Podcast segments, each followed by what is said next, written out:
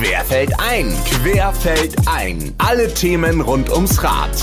So, dann herzlich willkommen zu Querfeld ein, unserem Fahrrad-Podcast, Folge 17, auf die ich mich besonders gefreut habe, schon im Vorfeld. Frau mit Wow, wie eine Gründerin erfolgreich durchstartet. Und ähm, ja, da begrüßen wir heute ganz, ganz herzlich in unserer Runde Christina Dimpuelo, eine der erfolgreichsten Unternehmerinnen Deutschlands, heute bei uns im Podcast-Studio. Christina, wir haben uns gerade eben schon auf das Du geeinigt. Also ich freue mich riesig, dass du da bist. Herzlich willkommen. Hallo. Sehr, sehr schön. Ich freue mich auch, dass ich heute hier in Dresden bei euch zu Gast sein darf und freue mich jetzt auf die nächste halbe, dreiviertel Stunde. Mhm. Die Einladung ausgesprochen hat Dr. Robert Peschke, CEO von Little John Bikes. Robert, alter Bekannter hier bei uns im Podcast. Also Robert, auch schön, dass du da bist. Herzlich willkommen. Ja, vielen Dank, André, dass ich wieder dabei sein darf. Christina, der Name Puello ist in der Branche natürlich bekannt, wie ich sag's mal etwas salopp, bekannt wie ein bunter Hund. Ihr habt eine lange, lange Familientradition, eine lange Familiengeschichte, die zurückgeht auf den Radrennfahrer Engelbert Wiener. Magst du ganz kurz ein bisschen ausholen, ein bisschen erzählen, weil ich meine, da reden wir immerhin über die letzten 100 Jahre, mehr als 100 Jahre. So mal ganz kurz was zu eurer Unternehmens- und Familiengeschichte. Ja, sehr gerne. Also ich nenne mich liebevoll bei Deutsche Dienstrat immer das 100-jährige Start-up, ähm, weil wir ja die tief ja. in uns verwurzelten Familienunternehmerwerte auch in uns tragen und in die neue Organisation mit hineintragen, was natürlich auch Teil unserer Unternehmenskultur ist. Ähm, grundsätzlich Engelbert Wiener, äh, professioneller Radrennfahrer, angefangen mit einem kleinen Fahrradeinzelhandel in Schweinfurt äh, woraus dann durch meinen Opa danach tatsächlich die erste vollautomatisierte Serienproduktion von Fahrrädern in Deutschland ähm, entstehen sollte. Meine Mutter zuletzt über 40 Jahre an der Spitze. Das Thema E-Performance getriebenes Fahrradfahren und vor allem E-Bike, glaube ich, als einer der Pionierinnen mhm. vorangetrieben wie kaum eine andere oder ein anderer in der Branche. Und ich habe letztlich daraus dann ähm, das All-Inclusive Dienstleistungspaket drumherum gebaut mit dem Thema Dienstrad-Leasing eben ähm, ja die hergestellten Produkte und die Fahrräder einfach und erschwinglich ähm, noch häufiger, noch mehr auf die Straße zu bringen. Und das ist eigentlich so das, was uns ausmacht, dass wir ja ein geschlossenes System aus dem Fahrrad heraus ähm, entwickelt haben und uns dann später über die Ausgründung auch geöffnet haben. Also heute bin ich markenungebunden und mir ist es sehr wichtig. Mhm. Ich bin ein komplett neutraler, eigenständiger und unabhängiger Dienstradanbieter, mhm. weil ähm, wir natürlich auch hier die Neutralität am Markt wahren wollen. Und äh, das war auch einer der Beweggründe, weshalb ich dann selber ausgegründet habe, mhm. mit meinem Mann zusammen. Die Brands und die Marken, die kennt, glaube ich, jeder in Deutschland. Wir sprechen also, wenn wir über eure Unternehmens- bzw. Familiengeschichte sprechen, über Marken wie Vinora oder Highbike. Aber du hast es selbst schon angedeutet, du stehst heute hier für die Deutsche Dienstrat GmbH. Wieso diese Entscheidung? Also ich meine, du saßt ja quasi im gemachten Nest, hättest sagen können, Mensch, ein so erfolgreiches Unternehmen, so erfolgreiche Marken, die führe ich einfach weiter, die äh, überführe ich ins, ins 21. Jahrhundert und äh, gestalte das unternehmerisch halt jetzt in, in meinem Sinne weiter als nächste, als neue Generation. Warum die Entscheidung zu sagen, ich mache was ganz anderes? Also natürlich der Branche treu geblieben, aber warum raus aus dem Familienunternehmen? Also wer in den letzten Jahren das Fahrrad ein bisschen beäugt hat ähm, und auch was wir dann mit äh, der damaligen PEXCO, also Poelo E-Mobility Crossover Company, ähm, vorangetrieben haben, gemeinsam mit dem Joint Venture der Pire Mobility aus Österreich mit zwei weiteren Marken. Es war Husqvarna und Raymond. Ähm, hat sich da sehr viel verändert und damals ist die PEXCO mit den Marken gemeinsam mit Pira sehr stark gewachsen und meine Eltern haben sich dann entschieden, die Familienunternehmeranteile in diese da existierende Holding zu konsolidieren. Das war dann auch der, der Grund für mich. Ich komme aus diesen Familienunternehmerwerten und diesem Background. Und ähm, ganz klar wollte ich immer ein Familienunternehmen. Ja, man kann jetzt zum, auf der einen Seite sagen, vielleicht bin ich eine gescheiterte Nachfolge, aber eigentlich ist es viel schöner, dass ich eine erfolgreiche Gründung bin. Und ähm, dann war mir klar, der, es gibt nur einen Weg, den Weg nach vorne, um eben das Familienunternehmen und die Werte und vor allem die Historie meiner Familie im Fahrrad weiterführen zu können. Und so kam die Entscheidung der Ausgründung. Aber auch, weil wir natürlich im Business Development, was ich damals verantwortet habe, bereits dieses Thema Dienstrad Leasing vom Hersteller Dienstrad Leasing begonnen haben und gewusst haben, das war diese kleine Pflanze, die schon existiert hat und wenn sie wachsen soll, muss sie jetzt ähm, frei wachsen können. Und das war ganz klar, ähm, dass wir einfach ausgründen müssen an einem Punkt X, haben damals unser existierendes Team mitgenommen und sind wirklich ins kalte Wasser gesprungen. Also so wirklich hart konservativer Bankkredit, mhm. ähm, am Anfang gebootstrapped und eben nicht mit dem goldenen Löffel im Mund aufgewachsen, wie man das so glaubt, mhm. wenn man aus so einem sicheren Nest kommt, sondern ähm, da waren auch schon ganz schön viele Höhen und Tiefen dabei und natürlich das Jahr der Ausgründung Corona mhm. ähm, und unser erster Lockdown, also schlaflose Nächte. Hm, Glaube ich. Weil du konservativ sagst, doch einmal ganz kurz nachgefragt, äh, Deutsche Dienstrat GmbH. Ja, also der Name klingt ja für mich ein bisschen konservativ. Gehe ich recht in der Annahme, äh, dass du sagst, okay, einerseits wollen wir diese Neugründung sein und natürlich auch leben und repräsentieren, aber andererseits eben auch die traditionellen Werte eines Familienunternehmens nicht ganz außer Acht lassen. Auf den Punkt. Ja, wirklich. Wir haben immer gesagt, ja. wir wollen eben nicht in diese Startup, Hipster, Gründerszene, sondern wir wollen ja oder was wir sind, ist der Trusted Advisor beim Arbeitgeber. Ja, und wir reden ja von wirklich großen Arbeitgebern in Deutschland, ähm, ja. die ja eben nicht unbedingt mit so einer Startup-Hipster-Bude zusammenarbeiten wollen. Und wir wollen genau diesen konservativen Anstrich, aber dennoch die absolute Dynamik, Schnelligkeit und Innovation zum Markt bieten. Und das ist eigentlich das Beste aus beiden Welten. Mhm. Robert Paschke, wie seid ihr eigentlich zusammengekommen? Wie kommt es heute zu diesem Podcast? Wie sind eure Verbindungen? Ja, zusammengekommen sind wir, glaube ich, vor vier Jahren, fünf Jahren haben wir uns mal in Dresden getroffen. Mhm. Ähm, aus der Situation heraus, dass, dass einfach ähm, wir die Marken die eben aus Schweinfurt kommen, schon als Händler sehr, sehr lange geführt haben. Wir haben also, ja, ich sag mal, zum Kreise der Familie eine, eine sehr langfristige und, und sehr, sehr gute Geschäftsbeziehung. Und ähm, ich will auf alle Fälle Christina überhaupt gar nicht auf ihre Familie reduzieren. Deswegen fange ich jetzt an zu stottern, was normalerweise nicht mein, mein Thema ist, mhm. ähm, weil, weil hier sitzt eine ganz tolle Unternehmerin mit bei uns im Studio. Wir haben uns dort kennengelernt vor vier, fünf Jahren ungefähr. Das erste Treffen war jetzt auch nicht so ganz super harmonisch, muss man sagen. War auch nicht, es war auch nicht von Disharmonie geprägt. Aber ich bin ja im, im ersten Kennenlernen jetzt nicht immer äh, ähm, ja irgendwie everybody's darling im Selbstbild zumindest. Haben uns damals ausgetauscht. Ihr wart noch relativ am Anfang mit dem Produkt, was ihr gerade entwickelt habt. Ich war also unheimlich beschäftigt. Ich sag mal mit dem Turnaround von von Little John Bikes. Mhm. Und ähm, dann gab's noch meinen ehemaligen Kollegen, der dort auch noch ein bisschen mit äh, ähm, seine Finger mit in den Brei hatte. Und letztendlich muss man mal ganz klar ausdrücken, habe ich und ich glaube die gesamte Branche die Dynamik des Bike-Leasings komplett unterschätzt. Das fällt sicherlich vielen, vielen Fahrradunternehmern schwer, das so mhm. auszudrücken, aber vor vier, fünf Jahren war nicht absehbar, wie brutal sich der Markt ändern wird mit dem Katalysator Corona, aber auch danach sozusagen das Thema Employer Branding. Ja, überrollt unsere Branche. Das heißt, die, die Spielregeln haben sich komplett verändert und ähm, so, dass wir vor zwei Jahren etwas intensiver versucht haben, die Zusammenarbeit zu suchen zu allen ähm, marktführenden Unternehmen ähm, im Bereich Bike Leasing und da gehört die Deutsche Dienstrat dazu. Und ja, vielleicht komme ich später noch mal ein bisschen dazu. Mhm. Aber mir ist wichtig, einfach die Unternehmer zu kennen oder wenigstens das mhm. Top-Management. Ähm, wenn ich Leasingprodukte selber im Markt platziere, möchte ich wissen, wer steht dahinter, was sind das für Menschen und welche Werte haben die und zur Not will ich auch mal jemand anrufen und jemand erreichen. Das ist unsere Kultur und das ist auch die Kultur unserer Kunden. Mhm. Christina, das ist jetzt genau der Punkt, äh, wo du uns vielleicht etwas mehr über das Unternehmen äh, kurz erzählen könntest, beziehungsweise ja, ganz einfach nachgefragt für viele Podder, die uns hören und Podderinnen, die jetzt vielleicht nicht so im Stoff stehen. Also was genau macht die Deutsche Dienstrat eigentlich und mit welcher Mission und mit welcher Vision seid ihr angetreten? Ja, also Grundsätzlich sind wir der Marktplatz betrieblicher Mobilität und ähm, durch unsere digitale Plattform verknüpfen wir Arbeitgeber, Arbeitnehmer, Refinanzierung plus den gesamten Fachhandel ähm, für das Thema Dienstradleasing. Das heißt ganz einfach, im Zuge der Gehaltsumwandlung kann der Arbeitnehmer mit seinem Arbeitgeber arbeitsvertraglich ein Dienstrad vereinbaren. Also Teil seines Bruttogehaltes wird dann quasi zurückbehalten und er bekommt dafür über eine monatliche Leasingrate sein Dienstrad zur Verfügung gestellt. Und äh, letztlich verbreiten wir somit einfach ganz viel nachhaltige Mobilität. Wir sind der Motor des Vertriebs momentan im Fahrrad, ähm, da die Direktkäufe ja doch ähm, rückwärts schreiten. Und ganz klar, was ist der Hebel des Dienstradleasings und warum ist es so attraktiv? Zum einen, weil es ein Win-Win für alle ist.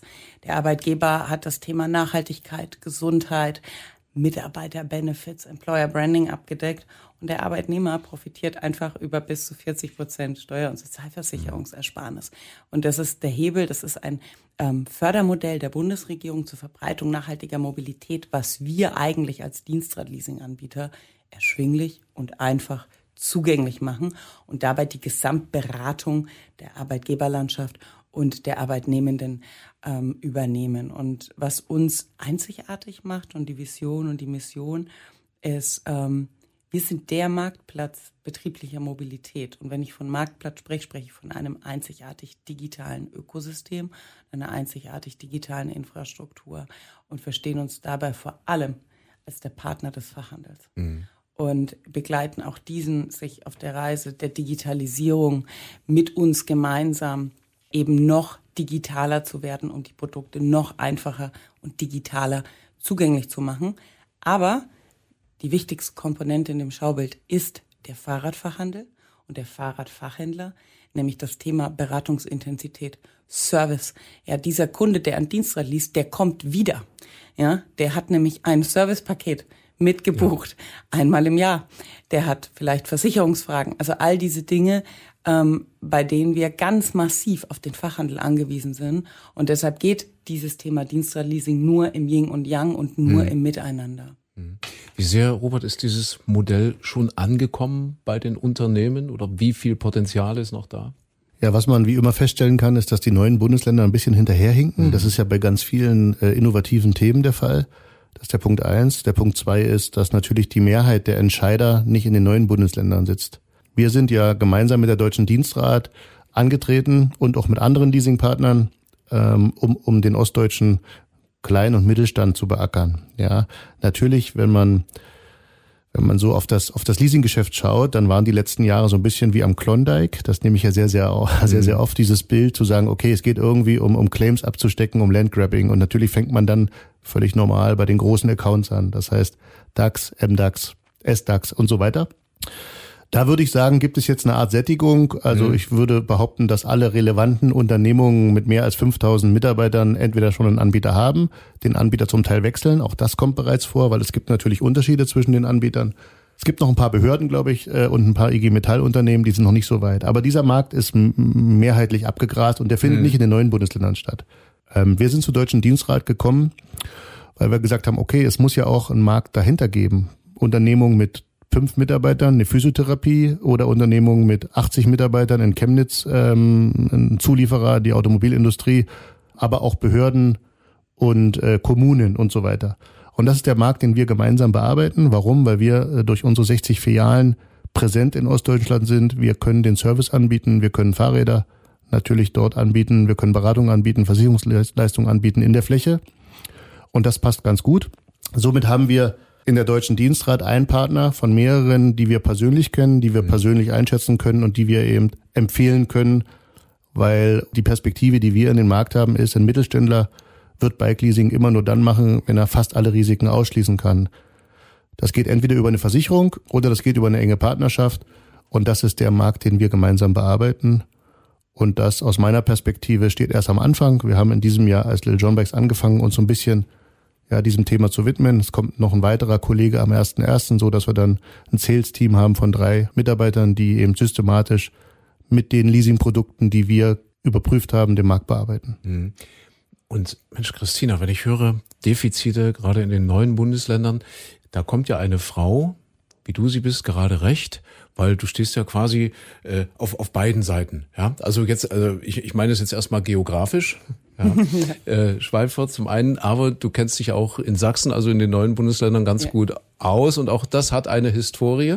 Du bist in Sachsen in den Kindergarten gegangen, ja? Ja, mhm. ganz mhm. genau, ganz genau. Also das ist die schöne Geschichte. Tatsächlich freue ich mich so sehr, ähm, äh, heute hier zu sein, weil ich war in Chemnitz im Kindergarten mhm.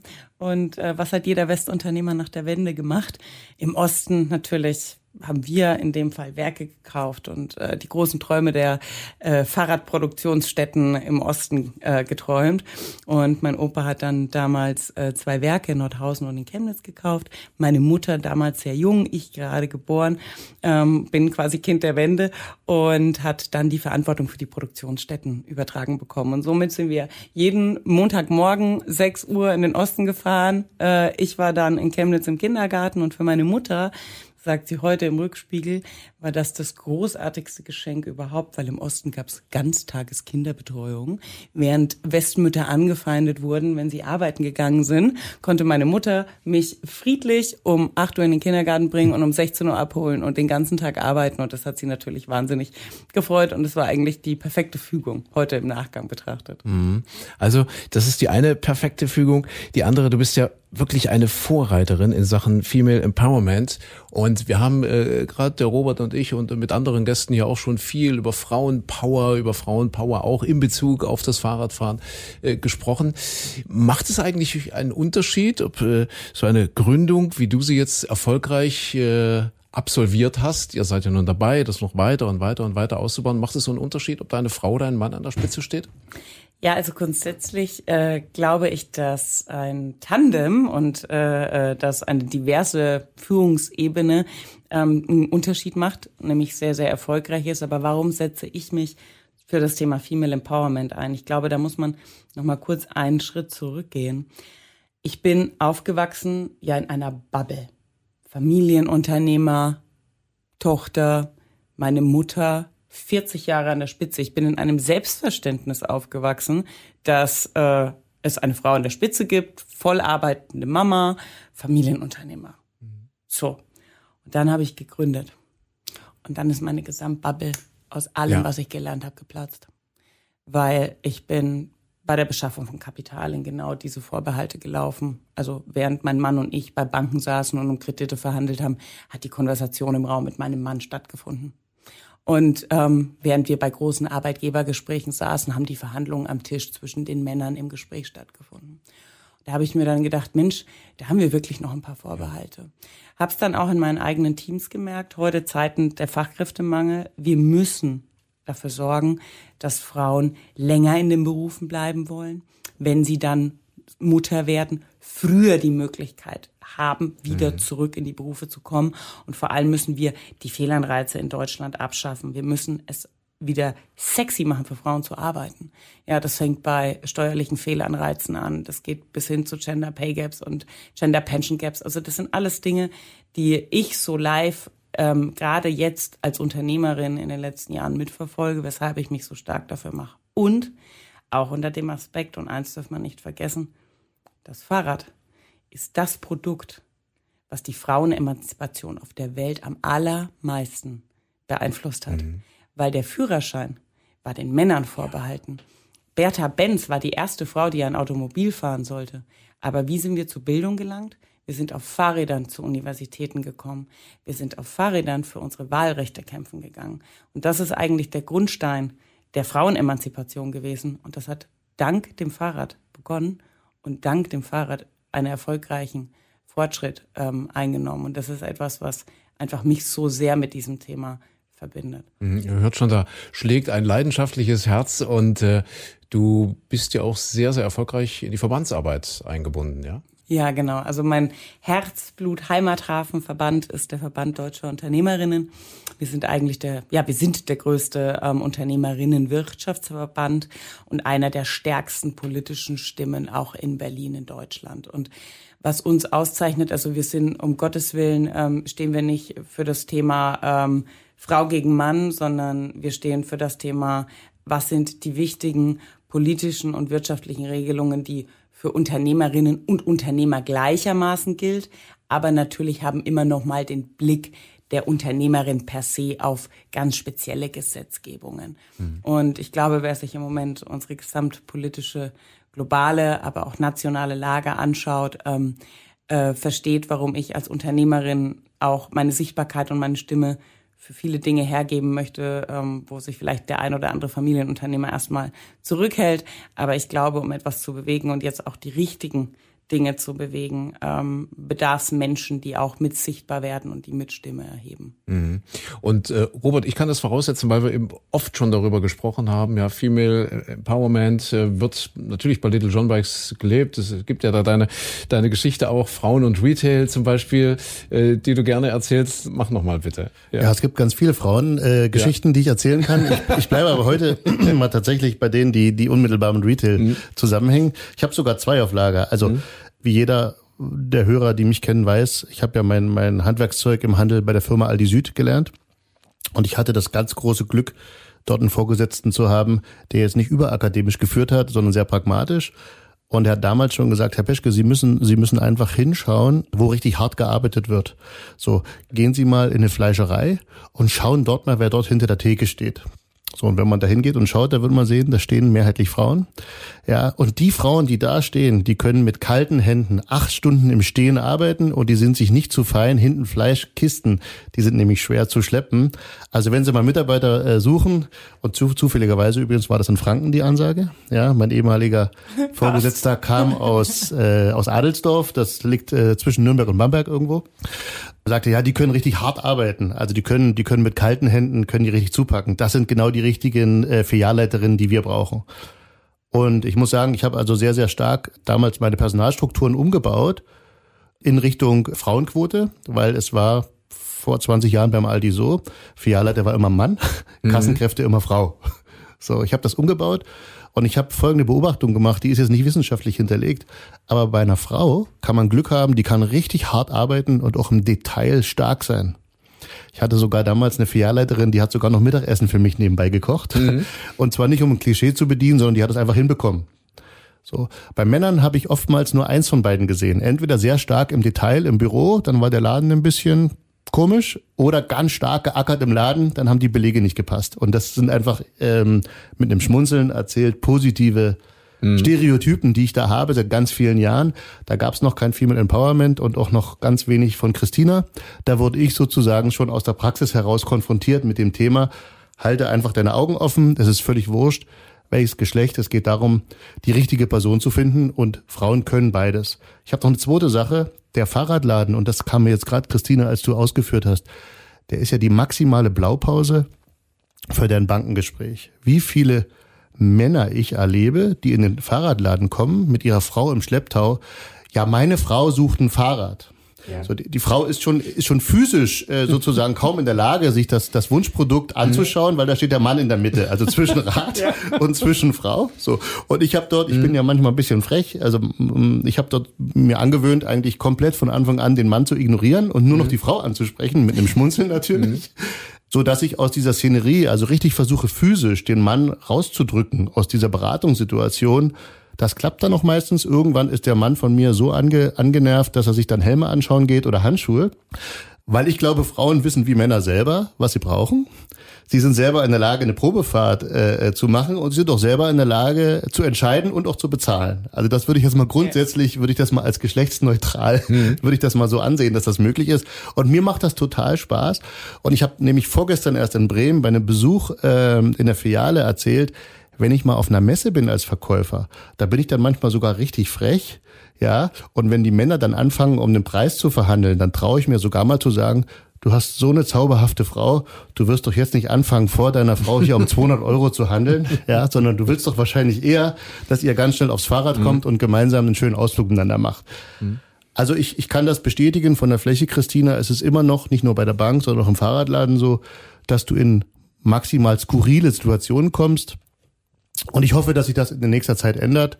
Und ich würde noch mal eins draufsetzen, Christina. Ich glaube, wir brauchen die Frauen nicht nur aus einer quantitativen Not heraus, ähm, dass wir zu wenig Arbeitskräfte haben. Und ich weiß auch, dass du das genauso siehst wie ich. Du hast jetzt aber sehr stark referenziert, sozusagen Arbeitskräftemangel. Wir müssen die Aktivierung verstärken. Nee, wir brauchen es auch inhaltlich. Also A, mhm. im Fahrrad ist 50 Prozent des Kundenpotenzials eine Frau oder divers, also zumindest nicht Mann. Punkt eins und in einem diversen Team werden anders Entscheidungen getroffen. Und ich kann selber sehen, wenn wir eine, eine Besprechung haben, wo fünf oder sechs, sag mal, eher männliche Personen zusammensitzen, dann sind Entscheidungsprozesse und Kommunikationsprozesse anders. Wir haben jetzt nicht den Raum, das zu analysieren. Ich, ich, ich denke, ich könnte das. Aber deswegen habe ich ja ganz gezielt mir eine sehr, sehr junge Dame im Personal eingestellt, eine tolle Kollegin, die hierarchisch überhaupt nicht in unsere Leitermeetings passt. Aber sie sitzt mit in den Leitermeetings, weil alleine die Anwesenheit dafür sorgt, dass es eine Art ich sag mal, maskuline Disziplinierung gibt. Mhm. Ja, kann man Sehr das so sagen? Schön. Oh, das Wort merke ich. Ja, so. Mhm. Ähm, man, man achtet einfach einen ganz kleinen Ticken mehr auf sich selber und man, ähm, man, man, man findet, ähm, ich sag mal, nur fünf Prozent weniger Aggressivität in so einem Raum vor oder, oder Maskulinität. Und diese Dinge sozusagen, die sind mir auch ganz wichtig zu erwähnen. Und das ist ja auch das, was wir versuchen in den nächsten Jahren aufzubauen. Es geht nicht darum, Männer rauszudrängen oder, oder, oder irgendwas jetzt nur nach Geschlecht zu entscheiden. Das wäre eine Fehlentscheidung, ja, weil das wesentliche Merkmal ähm, der Besetzung einer Position ist nicht das Geschlecht.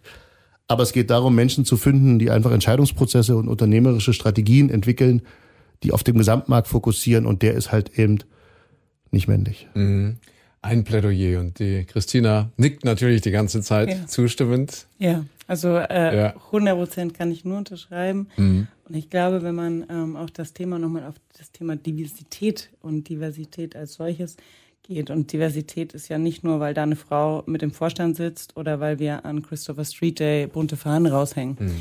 Ähm, Diversität muss entlang der gesamten Wertschöpfung stattfinden und wir müssen ganz verschiedene Gruppen von Menschen mit einbeziehen.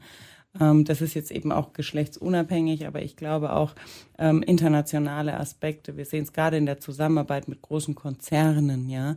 Ähm, die sind so international aufgestellt, dass sie auch erwarten, dass der Gegenüber so international aufgestellt ist. Man hat auf einmal komplett neue Projektteams, eine komplett neue Art miteinander zu kommunizieren, ja, ähm, kulturkreisübergreifend. Und ich glaube, es ist ganz wichtig, ähm, eine, eine Diversität zuzulassen, weil es auch so einen eigenen selbsterzieherischen Mechanismus hat. Und das ist die maskuline Disziplinierung, von der du gerade sprachst, ähm, auch für mich selber. Also jeder ist ja so Produkt seiner Konditionierung mhm. und seiner Herkunft. Und ich ermahne mich auch oft selber und denke mir, ui, da habe ich jetzt gerade wieder die stereotype Schublade aufgemacht. Da muss ich nochmal, da muss ich drüber nachdenken. Nee, nee, das war jetzt nicht gut. Und das finde ich eigentlich ähm, sehr, sehr wichtig, dass man auch ab und zu sich selber mal wieder zurücknimmt und sagt, habe ich das jetzt richtig beurteilt, hole ich mir da vielleicht nochmal eine diversere Meinung ein.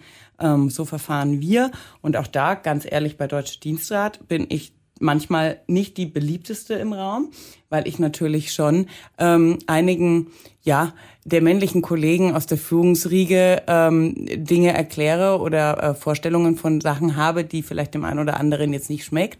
Ähm, aber mittlerweile haben wir uns da wahnsinnig gut eingegroovt und haben auch ähm, eine Frau mit in der Führungsspitze, die eine Mutter ist, die hat ganz feste Office-Zeiten, aber eben auch Homeoffice-Zeiten.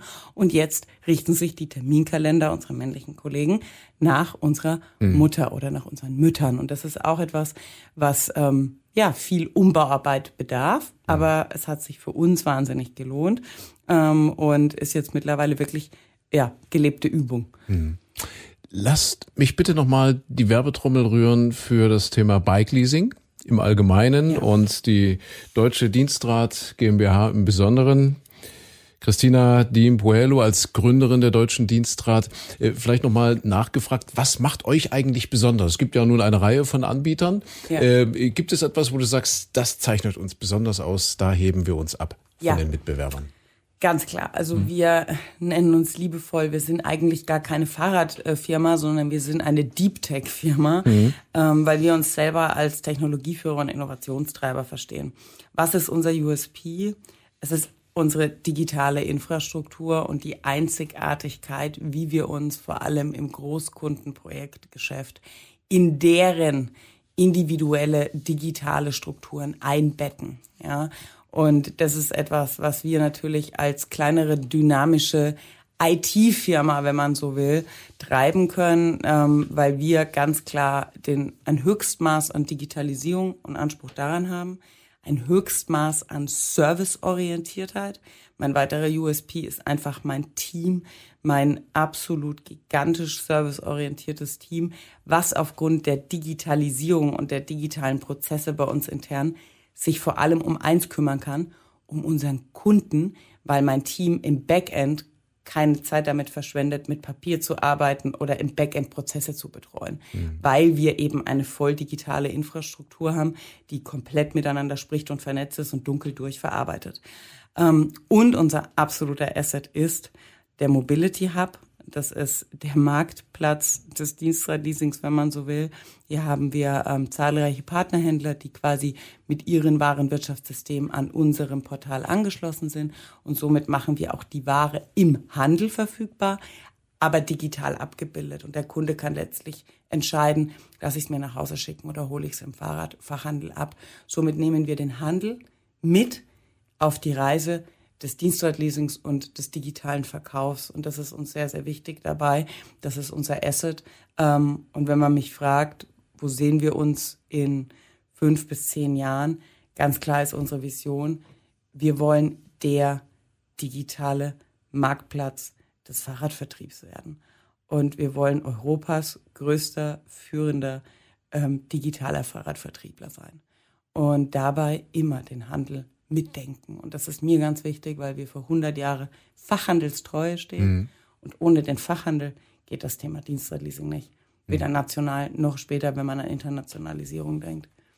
Mhm. Jetzt hatte Christina schon mal vorausgedacht, zehn Jahre, Robert, das wollte ich dich auch gerade fragen. Ja, wenn wir jetzt mal zehn Jahre weiterdenken und hier äh, uns wieder treffen zum Podcast, den es ja in zehn Jahren sicher noch geben wird. Äh, was glaubst du, wo steht dann das Thema Dienstrad, Leasing? Wo steht Little John Bikes und äh, wie viel Prozent der Mitarbeiter werden weiblich sein? Oh, also ich hoffe 50 Prozent. Mhm. Das wäre meine Hoffnung. Ähm, damit würden wir unsere Kunden äh, abbilden ja. und würden damit auch ähm, ja zum Schluss unsere Gesellschaft abbilden. Und das wäre wäre für mich ein, ein Ziel, was ich gerne erreichen würde wollen in Bezug auf Diversität. Ähm, wo wird Little John Bikes dann stehen? Wir haben dann ein Filialnetz, was aus deutlich über 150 Filialen besteht. Ich würde eher um die 150 schätzen. Wir haben aber daneben eine Holdingstruktur, die wir jetzt schon haben. Und aus dieser Holdingstruktur heraus haben wir Investments in die, in die Fahrradbranche in völlig unterschiedliche Divisionen. Ich könnte mir vorstellen, dass wir bis dahin nicht nur digitalisiert sind, weil da arbeiten wir auch relativ stark dran, sondern auch internationalisiert. Also es gibt eine ganze Menge an Themen, die, wenn ich jetzt äh, in unsere Organisation schaue und den Markt schaue, irgendwie noch unfassbar weit, unfassbar weit äh, entfernt sind. Aber der Markt, ähm, ja, der zwingt uns ja regelrecht dazu. Wie willst du digitale Services anbieten im Fahrradhandel als Einzelunternehmer? Das ist eine ganz tolle Organisationsform, Einzelunternehmer. Aber wenn du für den Endkunden eine Customer Journey organisieren willst, die sich eben ähm, digital darstellt, dann ist es unheimlich schwer, mit 5000 oder mit 7000 Marktteilnehmern das so zu koordinieren, dass es für den Endkunden zum Schluss komfortabel ist. Das ist manchmal schwierig, das auszusprechen, weil das gefällt natürlich dem Einzelunternehmer nicht, ja. weil der Einzelunternehmer an sich ist eine Organisationsform, die in der Regel erfolgreicher ist als eine konzernig organisierte äh, Organisationsform. Ja, also ein richtig geiler Fahrradunternehmer, der kriegt schon eine EBITDA-Marge hin, ähm, da muss sich ein Konzern oder da muss sich eine größere Organisation strecken. Aber aus einer Kundenperspektive werden wir versuchen, den Markt weiterhin zu konsolidieren und werden versuchen, gemeinsam mit Partnern wie der Deutschen Dienstrat nicht nur eine Fahrradtransaktion in den Mittelpunkt des Handelns ja. zu stellen, sondern eine ganzheitliche Begleitung mhm. als Mobilitätspartner. Das ist unsere Vision, die wir haben. Das hört sich jetzt manchmal noch unfassbar weit an, aber wir arbeiten daran, wir wissen, wo wir hinwollen und ähm, ich muss noch mal kurz den Bogen zur Diversität schaffen. Ich habe heute Vormittag mit einer jungen Dame aus ähm, Polen telefoniert, die die einen echt guten Job macht im Bereich, ähm, ja, ich sag mal äh, Online-Marketing in der Fahrradbranche. Sie spricht halt kein Wort Deutsch. Jetzt kommt man aus einer sächsischen Perspektive ähm, mit einer Marketingabteilung, die kein Wort Englisch spricht. Dieses, also dieses Gap nervt mich maximal seit zwei Jahren, weil ich die Katja schon lange kenne und ähm, du kennst den Jan, unseren Marketingleiter, ziemlich gut. Wir haben jetzt entschieden, wir versuchen das einfach. Wir werden mhm. mit der Katja gemeinsam zusammenarbeiten, weil sie kennt das Produkt, sie hat die Ästhetik, sie kennt in der Kreation, weiß sie, wie man sozusagen das inszeniert. Und nur aufgrund der Language Barrier bin ich jetzt einfach maximal genervt, die bei mir persönlich nicht, äh, nicht ausgeprägt ist, ja, mhm. weil ich leider in der Zentrale der Einzigste bin, der, der Englisch spricht, auch ziemlich vernünftig im Selbstbild. Wir haben gesagt, wir versuchen das. Punkt eins. Äh, mir ist es ja gelungen, den Sven Tissen einzustellen von einem Jahr, mhm. der vorher für Zalando gearbeitet hat, der mir doch ab und zu das Feedback gibt. Lil John Bikes ist richtig geil, aber mir fehlt ein bisschen das internationale Flair. Das bedeutet, als Organisation sächsischer Fahrradhändler Little John Bikes sind wir einfach getrieben mein Lieblingsspruch, geile Leute arbeiten gern mit geilen Leuten. Wir sind einfach getrieben, bestimmte Hemmnisse sprachlicher Natur, kultureller Natur abzubauen, ja. weil ansonsten kriegen wir keine geilen Leute. Und dass ich mal in eine Situation komme, eine ganz tolle äh, zukünftige Kollegin kennenzulernen und dann kann ich die zwei Jahre nicht einstellen, weil mir also intern die Ressourcen fehlen, den Input, den sie bringt, mhm. ich sage jetzt mal auf Sorbisch zu übersetzen, das hat mich extrem beschäftigt und deswegen haben wir gemeinsam entschieden, wir, wir, wir versuchen das, indem wir uns versuchen, dreiseitig weiterzuentwickeln. Katja lernt ein bisschen Deutsch. Wir im Marketing versuchen uns ein bisschen mehr mit dem Englischen zu beschäftigen und zur Not gibt's Google Translator und wir werden das versuchen. Das ist also mal ganz konkret ein Beispiel, was mich sozusagen als Unternehmer hier bedrückt äh, in unserer Region. Und weil wir uns selber langfristig in zehn Jahren nicht als sächsischen Fahrradhändler sehen, sondern vielleicht bis dahin eine Kette gekauft haben in Dänemark, wo sowieso alle nur Englisch mhm. sprechen, ja. muss ich den Weg jetzt angehen, ob ich will oder nicht. Und ich will. Also rein ins Wasser und dann lernt man am besten schwimmen. Ja, ich äh, auch. Da muss ich auch noch mal rein. Ja. 1000 Prozent unterschreibe ich. Auch wir ne, haben ganz klar als Vision das Thema Internationalisierungsstrategie. Ich denke, da werden wir natürlich auch partnerschaftlich in anderen Ländern sehr eng miteinander verwoben arbeiten. Aber da habe ich auch ein ganz tolles Paradebeispiel jüngst passiert. Ähm, natürlich fordern unsere internationalen Kunden ähm, alle unsere Unterlagen, auch das Portal, das Abwicklungsportal als Herzstück, Minimum mal zweisprachig. Mhm. So, wir haben in den letzten Jahren immer ein deutschsprachige Portal angeboten. Wir haben lediglich unsere FAQs auf Englisch angeboten und hatten auch nie den Berührungspunkt, dass wir auf einmal englischsprachige Kunden anrufen haben und eine englische Beratung live am Telefon in meinem Callcenter integrieren müssen. Jetzt haben wir aber sehr, sehr, sehr große und sehr namhafte internationale Kunden und die Mitarbeitenden rufen Minimum mal 50 Prozent auf Englisch an. Jetzt habe ich eine Abfrage in meinem Unternehmen gemacht und hatte auch schon, ich hatte schon Angst, ich so, Gottes Willen, wie viele Leute wollen eigentlich trauen, sich ans Telefon zu gehen in einer anderen Sprache? Weil alleine schon die Beratung in unserer Sprache ist sehr komplex. Und dann habe ich mir überlegt, um Gottes Willen, jetzt auch noch zweisprachige Callcenter mit einem mhm. sehr komplexen Produkt. Tatsächlich war ich so positiv überrascht. Ich habe abgefragt, wie viele Leute würden sich zutrauen, am Telefon auch Englisch zu beraten ähm, oder ganz aktiv in den Callcenter die englische Position zu übernehmen und wie viele Leute möchten sich entwickeln und wachsen und lernen, dann bieten wir Englischsprachkurse an. Mhm. Und ich glaube, Minimum mal 40 Prozent haben aus dem Stegreif sich eingestuft und gesagt, wir trauen uns eine grundrudimentäre Beratung und ein Gespräch am Telefon zu. Und fast 65 Prozent von meinen Leuten wollen Englischkurse, wollen wachsen, wollen sich entwickeln. Und das sind die guten Botschaften. Und das ist auch das, was wir als Arbeitgeber sicherstellen müssen, weil grundsätzlich freut sich jeder auch vom Arbeitgeber, so eine Wertschätzung zu erhalten, sich weiterentwickeln zu dürfen. Und das Internationalisierung, Sprachen, kultureller Austausch ist persönliche Weiterentwicklung. Mhm. Mensch, das ist toll mit euch. Man könnte mit euch einen ganzen Talkshow-Abend füllen. Aber die Zeit für diesen Podcast neigt sich jetzt leider langsam zum Ende. Aber lass uns noch mal ganz kurz äh, nach vorne schauen. Wünsche für das Jahr 2024. Das ist jetzt nicht ganz so die Zehn-Jahres-Perspektive. Da fällt vielleicht der eine oder andere Wunsch ein bisschen konkreter aus.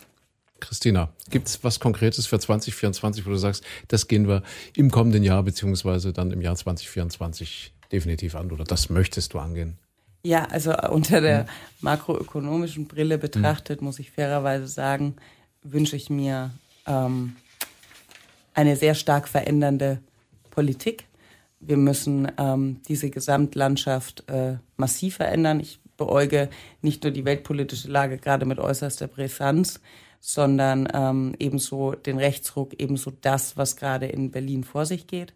Ich hoffe und wünsche mir, dass wir jetzt endlich die entlastenden großen Reformen anpacken, dass wir das, was mal mit einer Agenda 2010 funktioniert hat, vielleicht auch für dieses Land mit einer Agenda 2030 hinbekommen. Und dafür bedarf es einfach einer ganz großen unternehmerischen Stimme, einer ganz großen Landschaft, die sich dafür stark macht, dass wir jetzt die, ja, nötigen innovations- und technologietreibenden Investitionen und Förderprogramme aufrechterhalten und vor allem die richtigen und die wichtigen Reformen anpacken. Mhm. Ähm, das wünsche ich mir, dass 2024 da ein großes Wendepunktjahr ist und tatsächlich für unsere Fahrradindustrie wünsche ich mir, dass Dienstrad Leasing ähm, ganz viele weitere Arbeitnehmenden erreicht.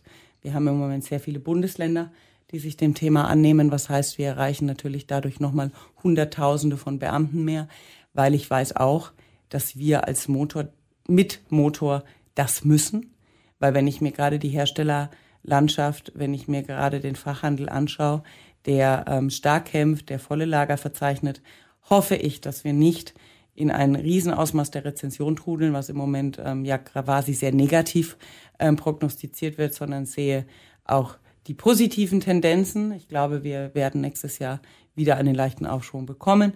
Erste Tendenzen sind erkennbar, aber ich wünsche mir, dass die Herstellerlandschaft mhm. und die tollen Unternehmer in dieser Landschaft, die Fachhändler mit uns gemeinsam Seite an Seite da durchsurfen, ähm, dass wir eine gesunde Konsolidierung erhalten, aber dass das Fahrrad gestärkt aus der Krise hervorgeht und dass der Gesamtmarkt weiterhin wachsend und stabil wachsend bleibt. Mhm.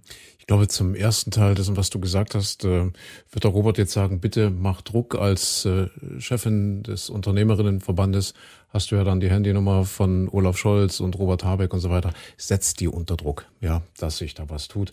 Robert 2024, so, so ein Ziel, ein Wunsch, was, was so direkt vor euren Füßen liegt? Ja, ich bin total begeistert. Christina, Makroökonomie ähm, ist ja ein Thema, was ich normalerweise oft bemühe. Daneben gibt's ja die Mikroökonomie und ähm, ich will mich mal eher auf die Mikroökonomie beziehen. Ich, ich habe ganz persönlich den Wunsch, eine ganz tolle Kollegin zu finden, weiß Christina auch äh, ja. im Moment, weil ich ja eine, eine weitere Geschäftsführerin suche für Little John Bikes, dass wir unsere ganzen Ziele, die wir haben, Digitalisierung, Transparenz, Internationalisierung, dass wir die gemeinsam machen können. Das ist ein Ziel, was mir extrem wichtig ist, dass ich dort eben Unterstützung bekomme, weil ich überlastet bin im Moment mit den gesamten Themen. Auch wenn ich ein ganz tolles Team habe, die mich dort im Moment unterstützen, ist es wichtig für die Firma, dass sie auf starken Säulen steht und dort mindestens zwei Geschäftsführerinnen ähm, die Unternehmung leiten. Ich kann mich bei vielen, bei vielen Dingen wirklich anschließen, was Christina gerade ausgeführt hat. Ich komme mal zu dem Punkt ähm, Entscheidungsfreudigkeit. Ich würde mir tatsächlich wünschen, und ich habe schon von Osterhase und vom Weihnachtsmann gelernt, nicht alle Wünsche werden immer werden immer, ähm, kommen nicht immer in die Realität, aber ich würde mir wünschen, dass wir entscheidungsfreudiger werden, und zwar auf allen Ebenen. Denn das Schlimmste, ähm, was einer Nation passieren kann, aber auch einer, einer Beziehung eins zu eins zwischen Menschen, ist ein Vakuum. Das wünsche ich mir, dass das Leute für sich selber erkennen dass ähm, eine Entscheidung treffen und wenn man die korrigieren muss, ist auch in Ordnung, aber dass das immer besser ist, als keine Entscheidung zu treffen. Und das wünsche ich mir für dieses Land, das wünsche ich mir für die John Bikes, für die Branche und das wünsche ich mir für alle anderen auch, weil das gibt Klarheit und mit Klarheit, André, so gut kennen wir uns beide, kann man dann umgehen und kann damit arbeiten.